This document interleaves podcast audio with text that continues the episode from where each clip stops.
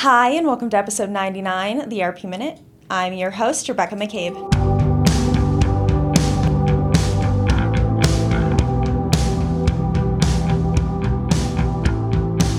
This was a major week for financial result releases within the ERP space, with announcements from Blackbaud, IFS, and Amazon.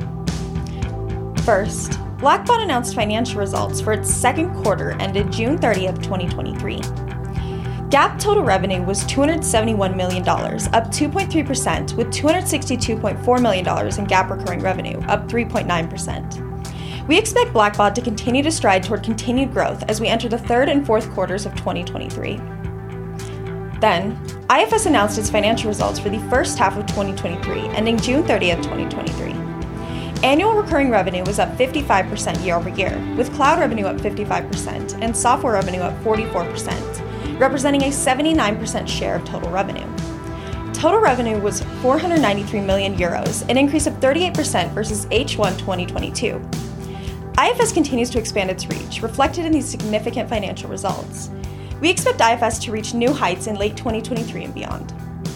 Finally, Amazon.com Inc. announced financial results for its second quarter ended June 30th, 2023. Within those financial results, Amazon detailed the financial results for AWS. AWS segment sales increased 12% year over year to $22.1 billion, with AWS segment operating income of $5.4 billion, compared with operating income of $5.7 billion in the second quarter of 2022.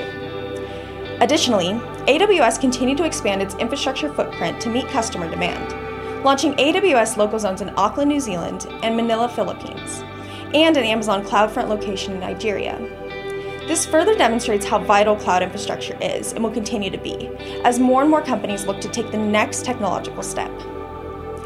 Thanks for tuning in to the ERP Minute. We are always looking for newsworthy material to share with our listeners, so send us breaking ERP news. Be sure to subscribe to our Apple Podcast, Spotify, and YouTube channels so you never miss an episode. We'll see you next week.